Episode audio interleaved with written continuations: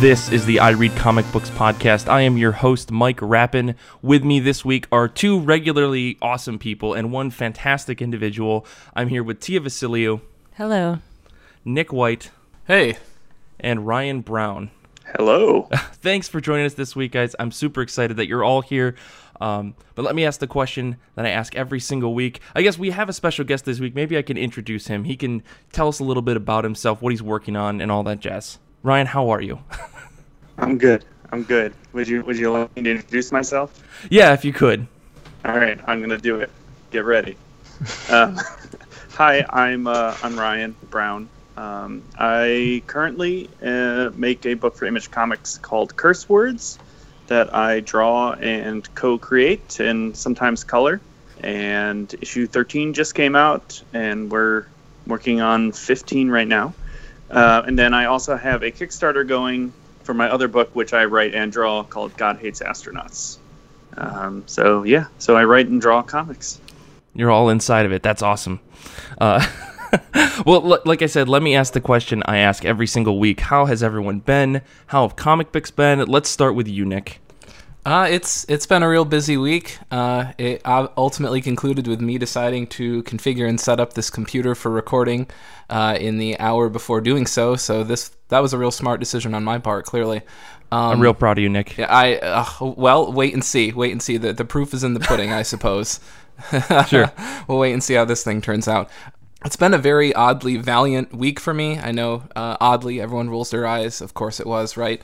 But I read uh, a couple things. I read X-O Manowar 13. We find out why he was in space all along. It's real sad. It involves kids getting hurt. Uh, it's real depressing. Eternity 3 and 4, Bloodshot Salvation 7, Ninja K or Ninjak if you're feeling like you don't want to feel obligated to go with that new renaming of it.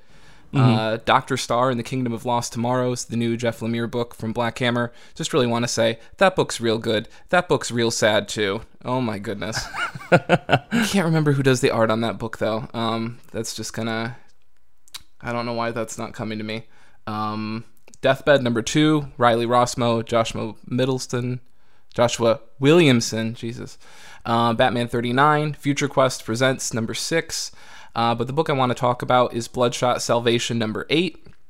That's Jeff Lemire and Renato Guedes on art. Uh, Guedes has a real painterly style um, that we haven't really seen much in terms of Bloodshot issues. Uh, so it's it's a real difference uh, from what we're used to. Really, really enjoyed it. Very interesting to see it sort of come on the back end of Jeff Lemire's number seven issue, which of Bloodshot Salvation, which was a completely blackout issue. Uh, we had word art, uh, we had panel shapes, but we did not have any actual art until spo- minor spoilers, the last page, uh, because Bloodshot's been uh, in the dead side. He can't actually see anything, so Lemire crafted this whole issue around like not literally him being blind until the last page. Really, really clever. Uh, that was seven. I really wasn't certain if he was going to pull it off, but he did. Eight was really, really gorgeous. Nice sort of backdoor pilot to Shadowman number one, which I guess apparently you're supposed to read this. Before you read that, really, really great to see uh, all of the characters sort of crafted by by Guedes' artistic vision. And of course, it's got Bloodhound in it, which is my most favorite thing of all. Uh, I love that dog so much. Uh, if anything ever happens to that, I'm probably quitting the book. That would really do me in. Uh, but he he has nanite infused blood, and he really can't seem to die. So I don't think that's going to be a problem anytime soon. Uh, Jeez. the last thing I want to say about this book is this: like, I love all of these Bloodshot, I'm sorry, Valiant pre-order edition books because you get all of this extra stuff in the middle of the book. It's chock full of process work. You get scripts, you get process art, you get concept art, you get all this different stuff. But they need to stop putting it in the middle of the book. I don't know why they decided that's what they wanted to do, but sometimes you end up seeing process art for a page that you haven't actually gotten to yet. What? Yeah, well, think That's about very it. strange. I know Yeah. it's really bad. Or like me, you're a real idiot and you end up reading a page and then you get to the process part of it and you end up rereading the page and then you're like, caught in this weird time warp. or, or, you know, TLDR, I'm just real dumb is really what it boils down to. So, Sure. so Valiant, just move it to the back. I realize you're trying to be unconventional with your back matter. Just put it in the back. That's why it's called back matter. K- keep it there. Like I don't want revelations four or five pages ahead of getting to them. So, so that's me. Wowzer. well, that, I, I'd love to hear your whole dissertation on this. I know. Yeah, I'm sure sorry. he has one. That's okay. Uh, Tia, how have you been? How have comic books been? I am fantastic because last night my team won NCAA Women's Gymnastics Championships in a stunning upset, and it was magical. And Who won versus who? Okay, so Oklahoma always wins, and they literally were about to win. And then mm-hmm. UCLA's star senior put up two perfect tens, which is unheard of in in finals, and they won by four one hundredths of a point. Whoa. Whoa. Mike, I was trying to tell you all of this, all of this yesterday. You just weren't listening. Honest to God. So Ryan, just to fill you in, um, my goal in life is to make all of my comic book people gymnastics fans, so that um, because a lot of times the big meets coincide with cons, and I'll like be really excited, and everyone's just like, I have no idea what you're talking about. Yeah. I, I, I totally have sympathy for you. I'm a huge baseball fan, and uh, every year the baseball playoffs start at the exact same time as New York Comic Con. Um, yeah. So every day of New York Comic Con is me sitting there at the show, streaming games on my phone, and then trying to find someone to go to a bar to watch the game with me, like after the show. And it works so infrequently that it's the one weird comic show that instead of schmoozing afterwards, I sometimes am just sitting alone at a at some pub in in Manhattan by myself watching watching baseball. I'll tell you what, because the World Championships of gymnastics always coincide with New York Comic Con. So we'll just go to a sports bar and we'll have them put both up, and we'll just be happy. That sounds good. That Okay. totally sounds good. it's really like, man, it's such it's so frustrating that uh, every year I don't know why Reed does it. I've I've yelled at Mike Negan many times about it, but he just you know he just doesn't listen. He doesn't understand why it's so important. It's very inconsistent. Listeners out there, we need to write a letter to ReedPop to fix this. we need all of you out there. I think that they've already you know rented out Javits Center for like the next ten years or something. Sure. So it's probably maybe we have to ask Major League Baseball to change the. I was just gonna say, it sounds like that'd be the alternative. So- Good. This sounds like a good plan. And in terms of comics, I um, I read Assassinistas number four. I read Star Wars Adventures Annual number one, which is lovely and adorable. Everyone should be reading that. I read Curse Words number thirteen. I hear that's a pretty good book. Uh, I the one that I wanted to call out this week is Skyward number one by Joe Henderson, Lee Garbett, Antonio Fabela, and Simon Bowland. Basically, I'll read anything that Lee Garbett works on because I love him. So I was really excited that to see him on an ongoing again, and I actually felt like that. I wish this issue had been longer. It felt like it was part of an episode or an issue. And so I'm going to be a little patient with it and let it kind of establish itself. The the concept is like one day gra- gravity like becomes uh so so weak that everything on earth just starts floating into the sky which is terrible and so um there's this family and I think the father has something to do with it. He's like a scientist, maybe. And so, um, you know, as the daughter grows up, you know, he's like very overprotective of her, but she she seems like she's like a delivery person or something, which is very dangerous. And so I don't know, it's hard to establish new rules for the world. And so I understand why it can be kind of hard to get it going in a first issue. And I hope that some of this will kind of flesh out as, as I'll give it like an arc probably to just kind of let let things happen. And I'm so here for father daughter sci-fi save the world. So I'm really, you know, I'm in I'm in it to to let that happen. And I also just wanted to shout out to the sort of like different bodies that were in this uh, in this issue there were um there was like a guy with, who had no legs below the knees and there were just larger bodies and i actually think that's really interesting because people with those kinds of bodies would definitely experience a low gravity situation differently than what we think of as like a default body in comics. And so I really hope that those characters get a story arc, you know? That's Yeah, that's interesting. yeah. I I didn't would have never even considered that. That's so cool. Yeah, I yeah, I hope it's not just a like a one-off. yeah. Anyway, that's Um, me.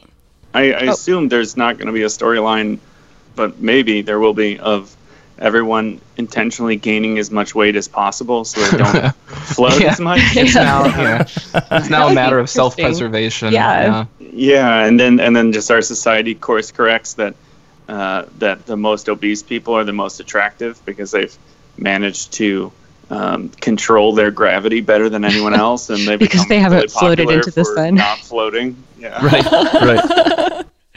Well, um, I don't know. You should give you should give these guys a call and and maybe you guys could maybe you could do like a spin-off series with them.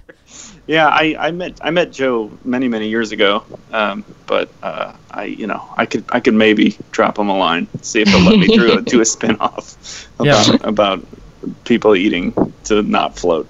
Rekindle that flame over burgers. You know. Yeah, that's right. Well, Ryan, let me ask you: This is the first time you're on the show. How have you been? How are you? How have comic books been? What have you been reading? Uh, I haven't been reading anything. Oh no! Um, and and I and I think that that is uh, kind of a big part of working in comics at this point, Mhm. uh, because most of my friends do not read comics anymore, because I don't know, it's just it's a job, it's a very labor intensive job, and when I go home, I don't really want to read comics. gotcha. Um, I still I still buy them. Like I still support my friends' books, and I you know have pull lists and stuff. But it's just becoming bigger and bigger long boxes, um, where you know like I'm currently doing a monthly comic where I'm not just drawing it. I'm doing a lot of uh, you know design on the book and coloring and and coming up with ideas and so it's you know it tends to be about a 60 hour a week job oh wow. um, and then I don't. Uh, so I don't like. I don't even think about comics like when I'm when I'm done with them. And I find I remember when I was in like high school or something. I read I read an article with Dave Sim, and he was talking about how they asked him what comics he was reading, and he said he never reads comics anymore. And I remember thinking that that was totally insane. Uh, and then I realized the reality of it. You know, it's like I don't know. The, the person that works at a candy factory doesn't eat candy when they go home. You know, right. you know what I mean? Mm-hmm. Um, but uh, I'm really looking forward to finally reading the third uh, season of Kaijumax, which Ooh, is yeah. my favorite book um, on the stands. And um, I just, I don't know, I let it build up and then um, it's sitting on my nightstand and I, it's just been sitting there for months. So Didn't I hear through the grapevine somewhere that you were actually originally slated to be the artist on that at some point, Ryan? Yeah, yeah, yeah. Uh, Z- Zander, um, that book came about because Zander and I wanted to work together. So he figured out like the idea of a kaiju prison um, as a fun thing for me to draw. Mm-hmm. Uh, and so then, you know, like he fleshed it all out and, and we went back and forth on it forever. I drew some pages of the first issue. I did all the, a bunch of character designs.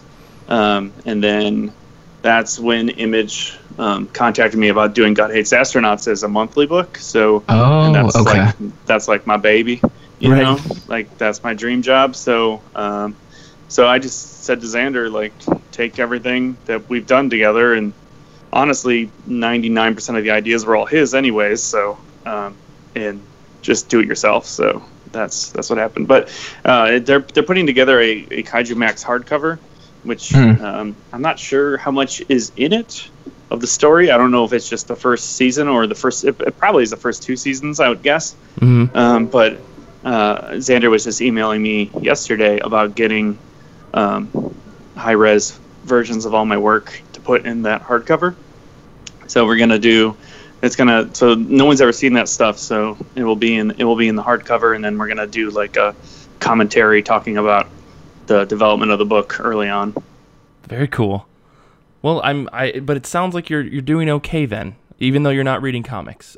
yeah, I mean, it's just it's just been uh, it's been crazy. I, I uh, been to get Curse Words back on track. I mean, the book has never been late, Mm-hmm. and so you know, like with doing several comic shows already this year and spending time doing taxes, I was really behind. So I just drew issue 14 in 10 days, Oh, which wow. is the fastest Oh fastest my god. by far that I've ever drawn a comic. Um, so you know, I was working 12 to 14 hour days um, every single day for 10 days. Um, so you know, like get up at eight, start working, and then work until like midnight, one, and go to sleep and repeat for 10 days in a row. So. Uh, I haven't read any comics. Because okay. yeah, like you're not the kind of artist who has a lot of white space, and you, you know, I, you really pack a lot into every panel. So I cannot imagine how dead you were after those ten days. Yeah, I mean it's pretty rough. Like my my drawing my drawing callus on my on my fingers uh, is pretty substantial at this point. Oh, Uh, wow. But but yeah, like I don't know, just like the fatigue, the eye fatigue, and the the you know like I I work standing up um, and have entirely for about four years. Um, so just like the physical fatigue of standing for 12 to 14 hours working is uh, is something else. But you know, it's a fun job. Yeah. It's lo- but uh, yeah, I don't know. Like I'm also a person that doesn't like to um, be late, and so um, you know, it's just kind of the thing of you know, c- comics, monthly comics. Like the the reason why comics need to be monthly is to get our story art out in pieces so that we can make some money on it in pieces to to survive working on it. Um, and if your book is not regular, then people stop thinking about it and stop ordering it, and um, so it kind of falls off. So, um, you know, my job is as much about making a good story as it is making it in time, Mhm. um, which is something that, you know, having done this professionally for many years now, I realize why so many decisions happen in comics that as a fan for years reading them never seemed to make sense like why bad artists kept drawing popular books and right. um, you know like why why fill-ins happen so much why backgrounds disappeared in you know certain issues and why there'd be weird faces every once in a while um, and, and all of it is just based around time right and being able to hit a schedule um, which is kind of uh, I think it's kind of unique to the art form of comics. I mean, maybe you see this in television as well, but uh, the art form is so uh, like controlled by the schedule. Uh, and comics would be very different. I'd make very different comics if I didn't have to produce them as fast as I do. Like Mhm. now, on Curse Words, I barely pencil, so it's like I draw. I put in like perspective grids, and I will draw figures uh, like very loosely, and then I just make all the I draw the faces and do all the detailing like in the inks. So um, if I didn't have to produce at this rate, that would not my art would not look the way it does. Um, but yeah, I don't know. Maybe that's getting too deep into this. No, that's process. I think there's but, something uh, fascinating about art on a deadline. You know, you don't see that in all mediums, and as you were saying, maybe you see it with TV, but you have all these other mediums where people are sitting around for months or weeks or whatever, crafting their piece de resistance, and yet you guys are working day in and day out, month in and month out, and I think there's something really interesting about creating a product and on a deadline like that. yeah. and, As you know, much as it might I- stress you out. I don't mean to. I don't mean to like be a total jerk to keep us on schedule, but I want to. Yeah, sure. I want to get through the first half of this really quick, and then we can go into all this because this is super fascinating. Um, but uh, I'll quickly list my comics, and then we can move on.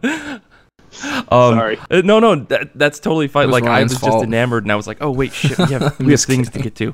Um, so I really quick, I read Monster Volume Two, which is the uh, Urasawa fantastic detective horror-ish story. Suspense. That'll totally blow your mind.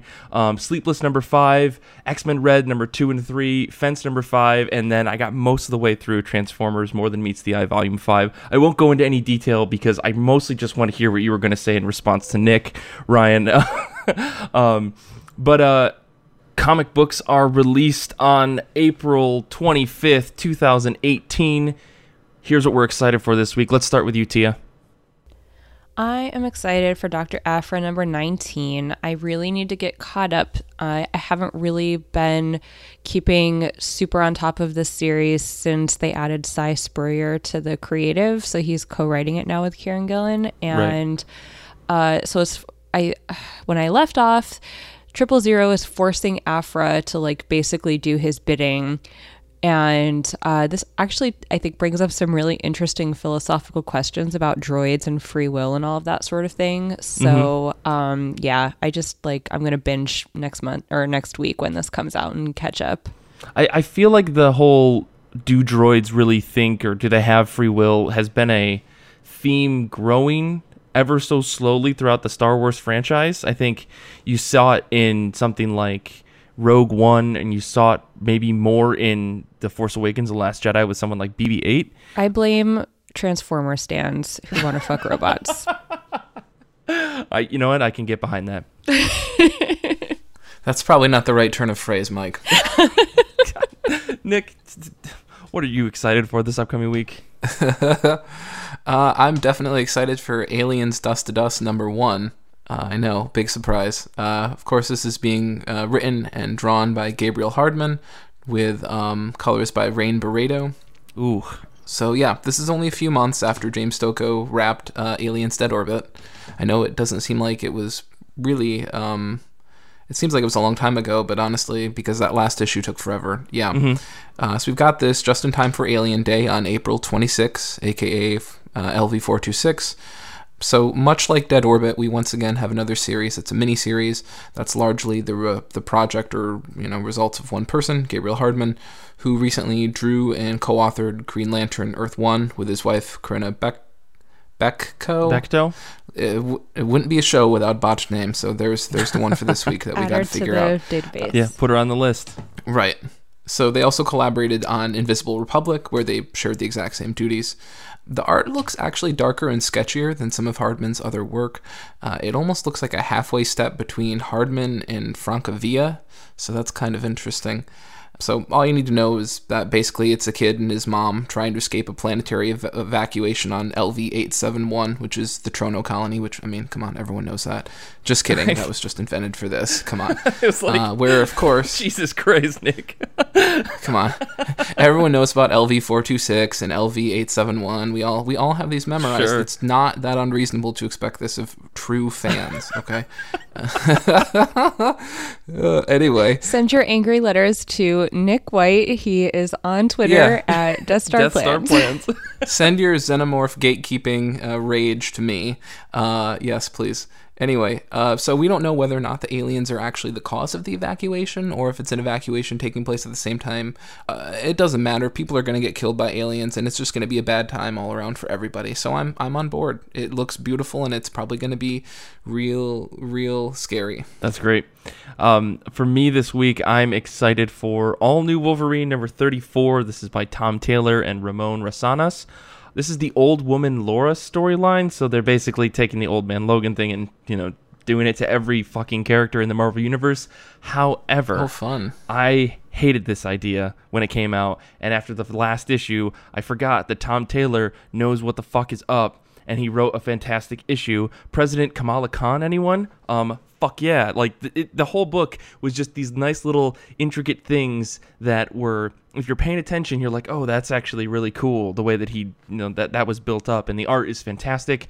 Um, so Tom Taylor's doing a solid by this book. I really shouldn't be surprised. He's been kicking ass on this whole series, which is why I was going to talk about X-Men Red earlier, but I decided not to because I know like I hate this book, but I keep reading it because Tom Taylor's on it. So, anyways, I'm all for this. I think that I know this is classic trash man here. Um, It sounds like the color books are being really uh, overshadowed within the last month or two with all of the recent stuff coming out. yeah, I I don't know. I don't pay attention to the Marvel news anymore. Nothing makes sense. Nothing matters. I just read these books. Did you read Exiles, Mike? Oh, th- uh, yes, I did. of course I did. Okay. Saladin Ahmed's on that book, man. How could I not read it? Anyways, I just want the last thing I'll say about this. I believe this is the last issue of this series, and my heart is breaking. But I trust Tom Taylor to do this book right and end it correctly. If I'm wrong, I, I if I'm wrong and this isn't the last issue, then I'll, I'll take the slap in the face. But um, I believe this is his last issue, and so I figure let's just go all the fuck out. Like let's just like break out every single possible crazy thing they could possibly do and um, just roll, roll with it. It's the last issue of the series, so why not? Well, that's what I'm hearing. I'm hearing that these more like outlier uh, X Men books are really starting to be the the the quality titles now. Generation X started this. I'll just Christina Strain, she started it, and now everyone else is rolling with the tide. And I'm just, I'll miss that book, but I'm glad what it started. Is she the one that did? um She did Generation X. Is that the one with the eye boy or whatever? Yes, or- and Nature Girl who can talk to birds. You know, I think she just got promoted as an editor over at um. Oh jeez. Marvel. I I, I don't want to be wrong on this. I Oh, think okay. you're right though, Nick. I Yeah. can't remember who it was, but yeah. So you'll have to figure that out, Mike. Yeah, definitely. I mean, I'll pretty much read anything she writes as well. So if she's an editor on something, I imagine her collaborativeness is probably very, oh, like overwhelmingly positive. Um, she built a lot of trust in my heart with the characters that she portrayed oh so well.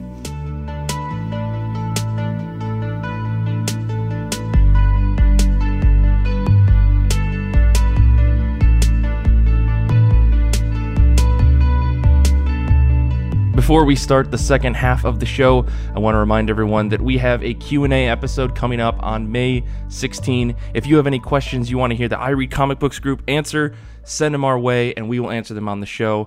And if you're lucky, maybe we'll send you a sticker or something like that. Or if you want to just go buy a sticker, you can go buy them at store.ircbpodcast.com. Now, enough with the plugs. We're here with Ryan Browne, and we were talking about some really cool stuff before the break. We've got a thousand and one questions to ask him. So, Tia, Nick, I want one of you guys to start with that, and we'll just move from there.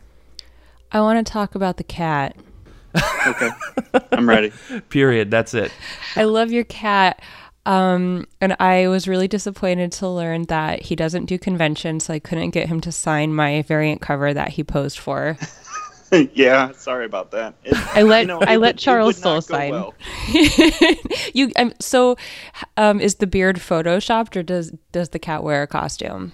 Um, I bought him uh, two different wizard hats, and it did not go very well.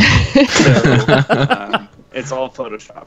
I'm just gonna say that my cat loves wearing costumes. Actually, she really actually does. And so if you ever need another cat cover model, she's like ready. All right, that sounds awesome. We're, we're a very down- cat down friendly podcast over here. I've got two cats that were screaming earlier before we started recording. So, you know, we like that kind of stuff. yeah, yeah, yeah.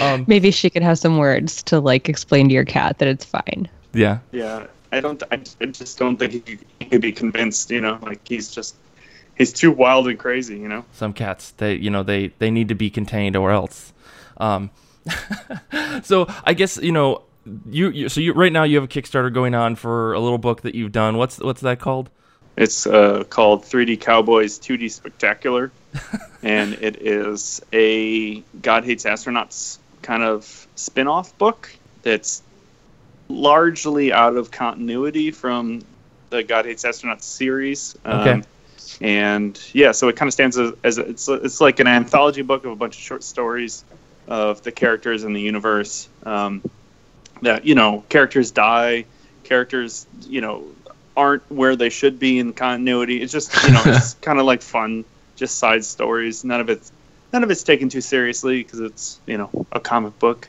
right right and so this this all came about i mean god hates astronauts was like one of the first kickstarters you did you did do another one before that right Yeah, I did. Uh, my first one, it was kind of just like a proof of concept thing. Um, I did a book called Blast Furnace Recreational Thief, which was a book that I spent only one hour writing and drawing each page, and I had no script and intentionally didn't think ahead.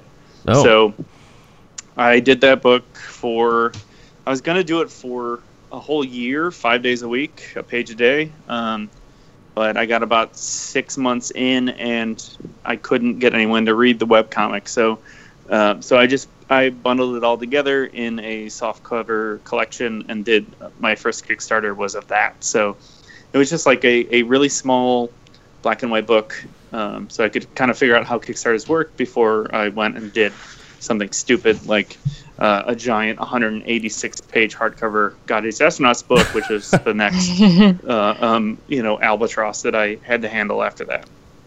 I feel like I hear you talk about spontaneity or improv, or, you know, you just a few minutes ago were talking about doing, uh, you know, an issue of curse words in 10 days.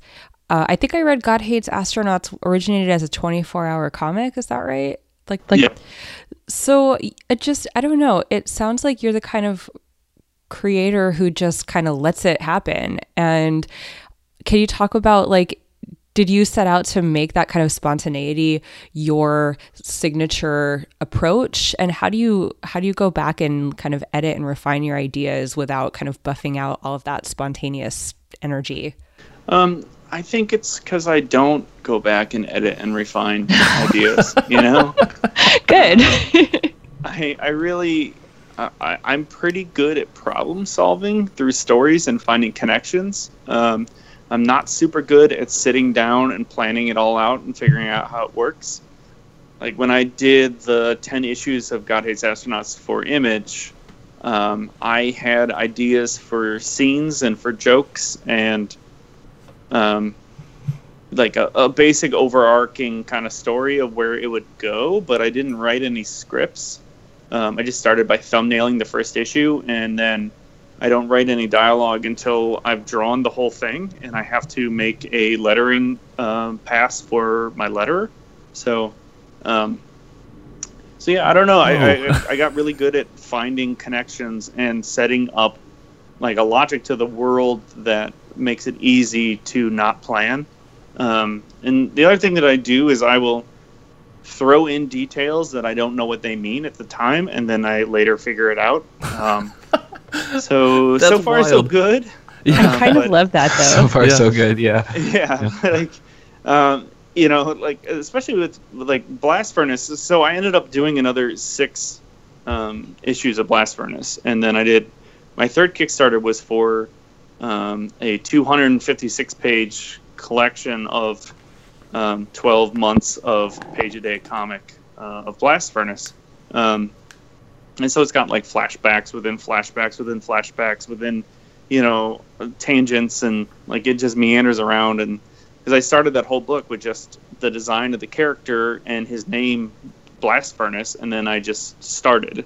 Um, so like through that process of doing um, a page a day for 200 and some days uh, it it really made me more confident that I could think on my toes and make things work um, so so yeah like that was that was a big uh, that was a big moment for me in terms of making me not be afraid to just mess around and and like trust my instincts that I'll be able to figure something out. I mean, sometimes it, you know, sometimes it's kind of a forced conclusion or wrap up. Um, and other times uh, I get kind of shocked that it ended up so like solid and there. You know, I, I try to like think about callbacks a lot and.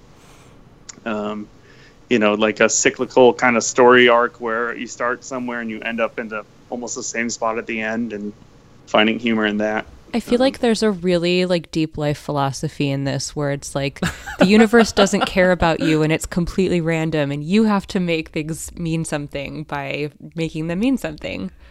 Yeah, I mean, there, there is something to be said about just doing it, Yeah. right?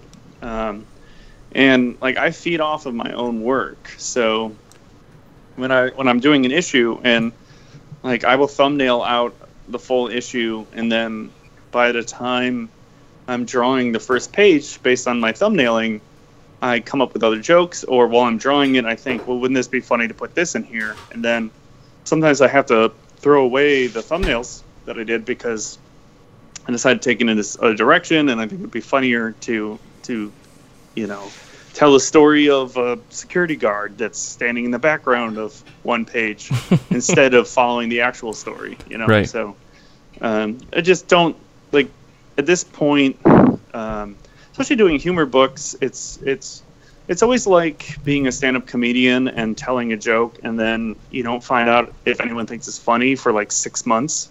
You know, so it's like a strange kind of feedback, lack of feedback that you get when you're trying to do humor. That um, at this point, enough of my jokes have hit with people that I just have to trust that I my instincts on it. You know. Mm-hmm. Uh, So yeah, Ryan, I heard when you were working on um, God Hates Astronauts that you were watching a lot of Adult Swim at the time, and I have to say that that uh, definitely comes through. Definitely, the Aqua Teen comparison is there. Um, Yes, I, I, love agree. when you when you have characters that are suddenly alive again and have no business being so, and uh, buildings that show up and then disappear and then get destroyed. And um, one show that actually came to mind for me that I was curious if it was any sort of inspiration um, was Frisky Dingo. no, you know, I've never actually seen it. So, okay, okay. Uh, it's not. But at the time when I was doing God Hates Astronauts, like the first stuff, um, I was working at a comic shop, and so much of the time was filled. Like, you know, we had a DVD player and a some crappy, like 15 inch TV or whatever, and uh, I would just play over and over again, rewatching The Simpsons and Aqua Teen Hunger Force and Space Ghost, um, like DVDs over and over again uh, just to kill the time. You know, usually I'd be like reading comics while while watching those things. Um, so I think that that it was a big influence for me. Um, the other thing that was a big influence was um, Upright Citizens Brigade when they had their TV show on Comedy Central. Oh yeah. Oh, sure. was yeah. really big for me, and uh, Mystery Science Theater is a huge one as well. And I, Mhm. you know, like I'm such a junkie for that stuff, and I usually watch it while I work. So then the humor from that kind of bleeds into what I'm doing, and hopefully, if I just combine all those influences. Um, no one can tell that I'm stealing one particular thing, you know? It's like a mashup of sensibilities.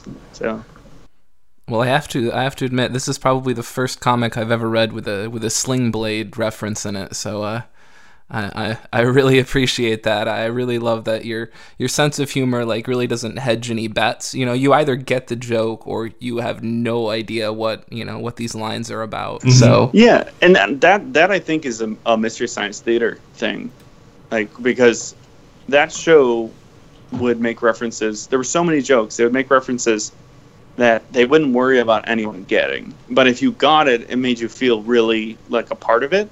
Oh sure Um, yeah absolutely And so that is something I like. I have references. There are so many references in God Hates Astronauts, and a lot of them are just in the language people use. Um, uh, like there are so many Simpsons quotes in God Hates Astronauts that are just not not even like really recognizable quotes specifically, but they are to me because I've seen the episodes so many times. Um, Right.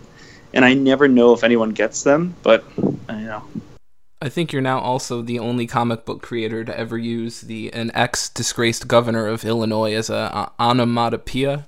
yeah. I think you're going to be able to hold on to that title for a pretty I, long time. I think so. I, I, you know, that I thought about it when I was doing that that it would weirdly date it, um, but then I just didn't really care. So Then you realize as a Michigander, That's a- I got it, so I, I, I think you're fine. yeah, awesome.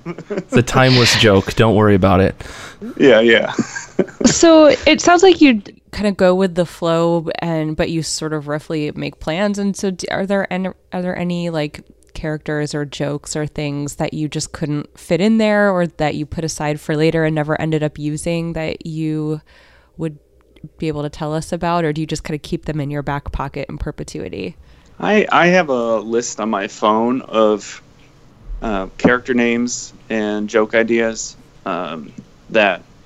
Like originally, I wanted God Hates Astronauts to run forever and ever, Right. um, but it just obviously did not sell well enough to do that.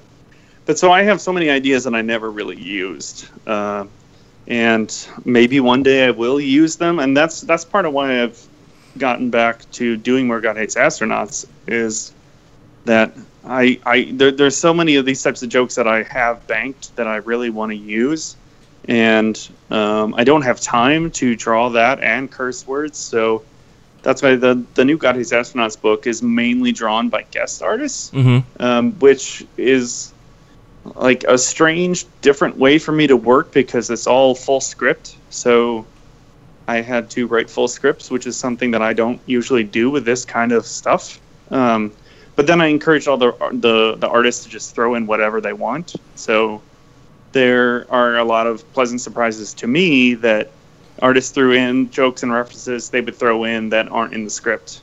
Um, but yeah, so I, I I still have a lot of ideas that uh, I haven't used and characters I haven't used. Um, but uh, one one character that I'm using in the new book that I never got to is uh, he's a he's a robot named Wayne Jetski, and he's uh, a hockey playing robot that turns into a jet ski. And he's like a super pro dude. Um, yeah, I'm pretty excited to have Wayne Jetski be in be in the world. I want that. You know, when I was a little Yeah. kid, we used to go to King's games. I I would love Wayne Jetski. He loves you too, I'm sure. He's This is why you got to get the new book, right? So you can have Wayne Jetski in your life. there's, there's I've got so many characters I've never been able to use, and I it, some of them you know it's just a one-off uh, joke. Like in in God Hates Astronauts, so there is one page where um, there's just a, there it takes place in a grocery store, and there's a throwaway character. It's this little Dracula dude that works at a grocery store, and his Oh, I name is d- Count Stockula. I just read this last night. Yeah. So Count Stockula, he's just a throwaway, like, I don't know, like he's a stock boy named Count Stockula, and that's about it. There's no character there. But when I was asking the artists that worked on this book what characters they wanted to draw, I gave them a list, and two different people wanted to draw Count Stockula. So I had to figure out who the hell this character was and how I could make that interesting. So there are two. Uh, an artist named Ryan Lee is drawing a Count Stockula story, and then James Harren is drawing a Count Stockula story. Oh man. And he's just this. He's a stock boy that's a Dracula. Like he's not a character. so I had That to is- figure that one out. You got to give the people what they want, Ryan. I know, right? Well, that's uh, like this whole book. I wanted um, everyone that I asked to work on it said yes, which was super thrilling because I kind of asked all the friends I had made that would be my like dream artist to work on it. Um, but in exchange for them saying yes, uh, I wanted them to do exactly what they wanted to do. So I, I opened the door to whatever characters you want to draw. Um, I sent them outlines, and then they got to say yay or nay. Does this sound like a story that would be fun to draw? And then, you know, I I made sure to just let them do whatever they want. And like, if you don't want to draw a bunch of cars in a scene, you don't have to draw. You draw no cars. That's fine. Like, is, um, is that why people are driving around in the city and they aren't in cars? They're just like holding steering wheels because you didn't want to draw cars. yeah, that's why. Okay. Yeah. That's, I yeah, like. because I, I mean, cars are. I can draw a card, but it's a miserable experience. So Sure. y- you understand if you see them flying around with steering wheels Right. that they're driving. So, you know, good enough. I mean, it took me. I, I think uh, it took me probably the fifth or sixth time I saw it to actually realize what was going on. I was like, oh, they're driving, but they just don't have cars. But I know what's going on. Like it snapped in my head somehow. Like after the fourth or fifth time, like, oh, that's what's happening, dummy. Yeah, I mean, you know, c- comics are storytelling and communication, and uh, I, you know, like you don't have to be an architect drawing a, a million buildings, right? Mhm. Like you can draw a suggestion. So, you know, as, as long as you can get the story across, um, you know, I think anything anything is game. You know, and that's that's like that's how I use sound effects as well. Um, yeah. since since since they are you know comics is a silent medium so why not use sound effects to help explain what the story is and sometimes get a joke out of it um, you know i think that that, that is more useful than uh, not having any sound effects which uh, to me always seems like it's just a silent comic and there's no sound effects i think it's Mhm. really off-putting um, but i don't know I, I also think a lot of people don't agree with that Hey, I mean, I I appreciate the the interesting use of sound effects in your books, and I'd like to see more of it. Like there there was a book that Marvel ran for a little while called The Incredible Hercules, and Greg Pak and oh I can't remember who else was on that book. They used onomatopoeias religiously like that, like. In, in obviously less referential ways, but the onomatopoeias were a, a part of the joke in the major fights that they had throughout that book, which is great.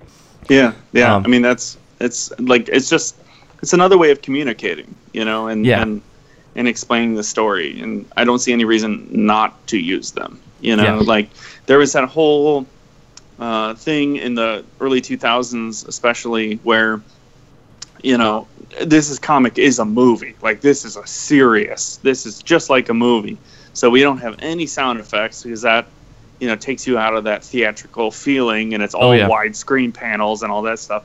Uh, but but hey, guys, everyone still has word balloons. Like like this is not you're not fooling anyone that, that they're watching a movie when they're reading a comic. Like Right. that's you can't just take part of the language out because you think it makes it seem cooler. Like Right. I mean, I guess you can, but I, to what end? You know, like how does how does that help you to to just have guns firing with no noise and you know like it, it's just like car crashes with no noise like that to me is just a weird silent still frame instead of an actual you know sensory thing where i can you know like imagine it better This is where motion comics Yeah. come in, right? yeah right But you know, I mean, I think it's true that there is a there is a certain genre in comics that takes itself very seriously. And, you know, it's fine. Those are there for people who want that, but sometimes it is just nice to read a book that's a little more like loose and fun and not so, I don't know, n- not trying not working so hard to be something elevated and actually just like being good by putting in the work to make that medium work for the story, if that makes sense.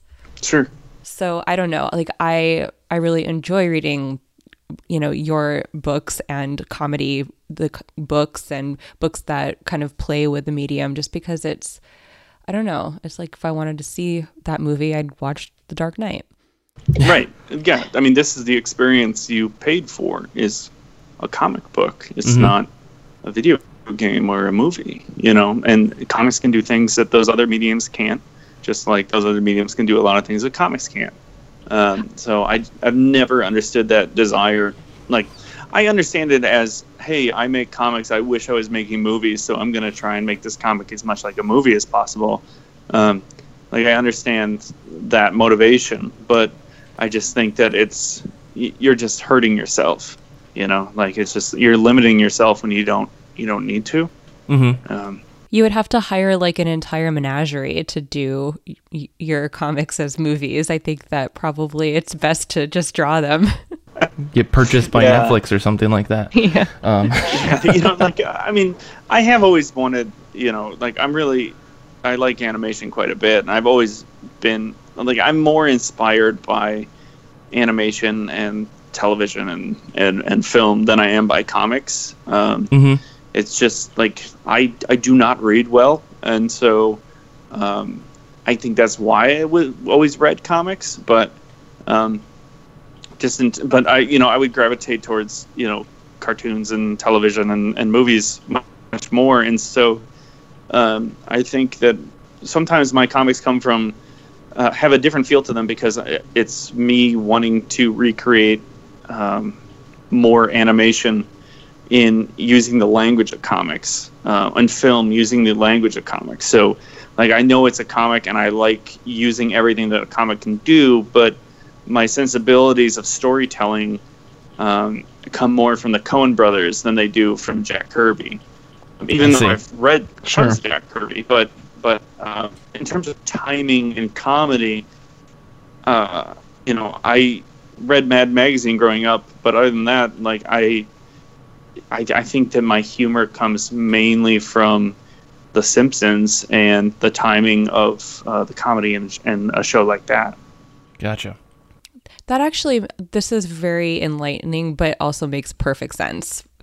Because you know, because when when I first read curse words, I was like, you know, all of the details in these panels are storytelling. The angles, the, the like, if there's negative space, like all of all of that is is c- taking part in the storytelling. And hearing that you are more inspired by animation, I feel like that makes sense as opposed to like lit, you know literature or something.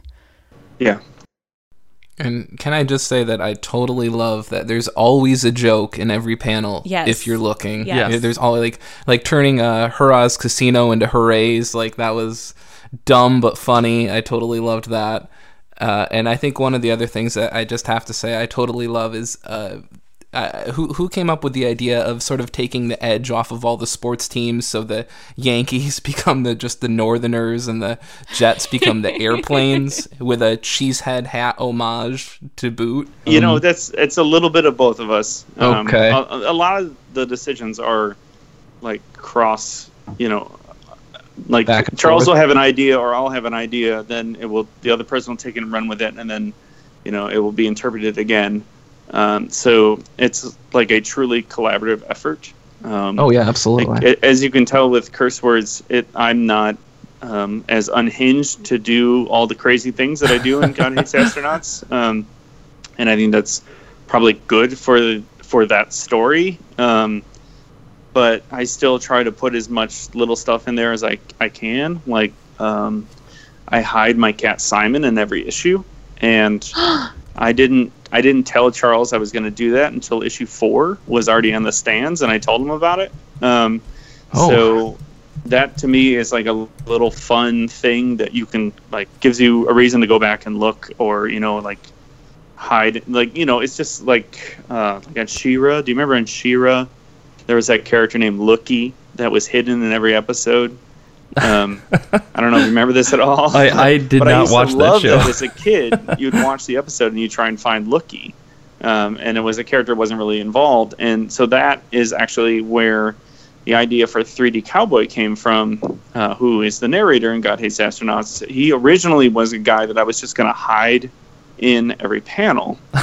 Um, but then he slowly became a, a like a, a fourth wall breaking narrator, you know. And so then I get to do fun things like making him like stretch out of the panel and lay on top of the panel, and um, you know go between two panels and um, you know just starting like I, I only really got started with it um, what I wanted to do uh, with with that volume of God Hates Astronauts, and then the the the second volume, the the stuff I did for Image, it ends when 3D Cowboy gets arrested for murder, and so it has the ending that's just a full, um, like a full like screw you kind of Monty Python Holy Grail ending where everything in the story is building and building and building, and you don't know how anyone's going to get out of it, and then uh, the narrator gets arrested, so the book ends because the book's over because the narrator's in prison.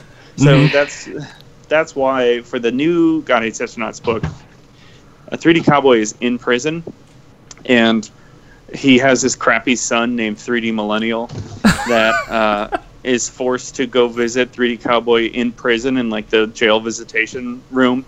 And then 3D Cowboy uh, teaches his son the art, the family art of narration by telling him stories.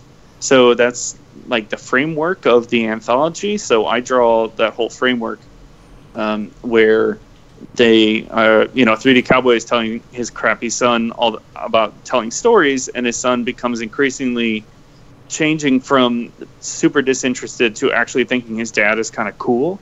Um, and each of the stories are drawn by other artists, and I write them. So, And plus, um, his dad's got all those sweet tats.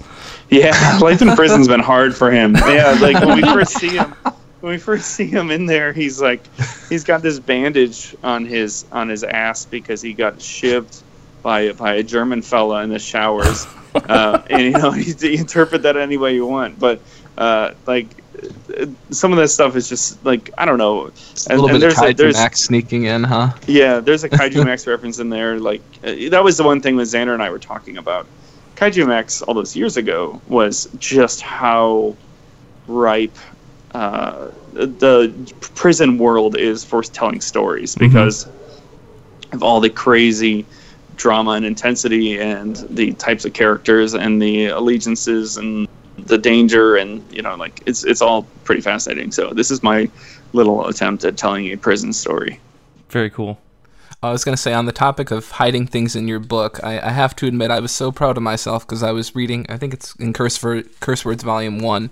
I was looking through the, the page where Wizard is on the plane, and I was like, that looks like Charles and Ryan on the plane in that panel. And I was so proud of myself that I had figured this out, and I was like, I'm going to point that out on the podcast. And then I got to the end of the book, and there's the artist profile and, and, and co creator profiles, and there's the pictures of you on the plane. And I was like, oh, great. There goes that. Yeah. sorry, I'm sorry. It's already there. But you can go back and you can find my cat Simon. He's hiding in every issue. That's awesome. Um, I I'm flipping something else to through right now and I found a few. Yeah. Yeah. What's What's great is that when you get really farther in the series, uh, sometimes he's in there multiple times because I'd be drawing it and then I'd forget that I'd already put him into that issue. So he's in there a couple times. Please tell him that we love him. Yes, I will. I Yes. definitely will. Well, we're running out of tape, so I don't want to keep Ryan all day because, like I said, we have a thousand and one questions. So, final questions for Ryan, then we can wrap up here. Question one, singular. Go ahead, Nick. Um, okay, I guess this one's super specific, but I am curious. Uh, Wizard has his three rules about, um, what is it? No cures, no war, no love. Mhm. Is that meant to be a reference to Aladdin and the genie, or is that just coincidental? Oh, that's interesting. So that's a that's a that's a Charles idea, um, and I think it's not a reference to Aladdin. I mean, he never Okay. mentioned it to me as being a reference to Aladdin. What what what what is in Aladdin? I don't remember. Uh, Aladdin is, let's see, you can't bring anyone back from the dead, you can't kill anyone, and you can't make anybody fall in love. Oh, I gotcha. I gotcha. Well, Maybe- it's close. Yeah. Yeah. If Wizard says no war, does that mean he's not supposed to be killing people? I, I, I think you guys have set up a real interesting framework with that. I really appreciate that sort of rule thing that you guys now have to maybe at least attempt to adhere to. I'm only through trade tr- two, so I can't, I can't, you know, say that. Yeah, well, I mean, the, everything. the the thing with um, we we like very early on the thing with having a book be about wizards and magic who could do whatever is you have to limit it, right? Or else Right. you could just solve every problem instantaneously. Um, so that's where we came up with the idea of in the issue two he gets his magic severed from Syzygy, who's like the source of all magic, um, and then his beard is like that uh, magic meter kind of thing. Right, And so, yeah. uh, and like I, I thought of that, and I was like kind of like Spawn's countdown he used to have back in the day, uh, Yeah. where like his power was running out and have like the timer. Um, so yeah, like that was that was my idea for like a visual meter of how much magic Wizard had was the length of his beard.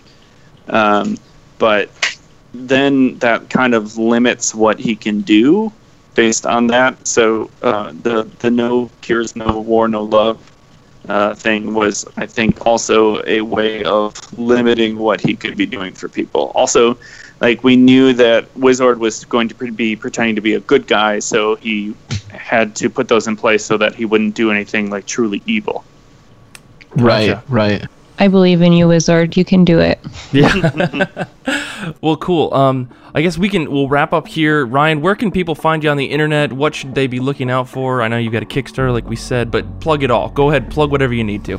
Sure. Um, well, the if you go to godhatesastronauts.com, that links you straight to the Kickstarter. Um, right now, there are nine days left on it, and I've got a bunch of fun stretch goals that I'm hoping um, to get to send to people, like uh, a PDF of the script. So, you know, I wrote that full script for all the artists that worked on it, and so the the PDF is pretty fun. It's got lots of weird jokes that are just for the person that was writing the story, so it'd be fun for people to see those. Um, and then if we hit forty thousand, uh, I'm gonna do a a new God Hates Astronauts mini comic that I will give only to the backers. So Nice. that's that's kind of exciting to me. So that's at GodHatesAstronauts.com. Uh, and then I, I really enjoy my I take a lot of pride in my Instagram feed, um, which is at Ryan Browne Art. Uh, Brown has an e on the end. Um, and you know it's pictures of art and jokes and uh, my dumb cat. So yeah, it's pretty fun.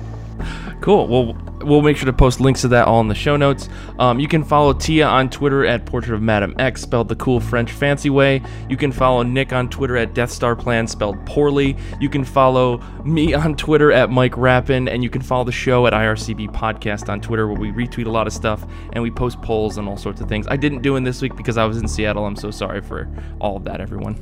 On top of that, you can go ahead and check out our Goodreads group where we have weekly threads. Uh, we talk about what we've been reading.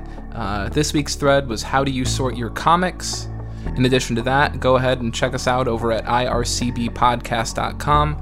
It's a great place to catch up on old episodes.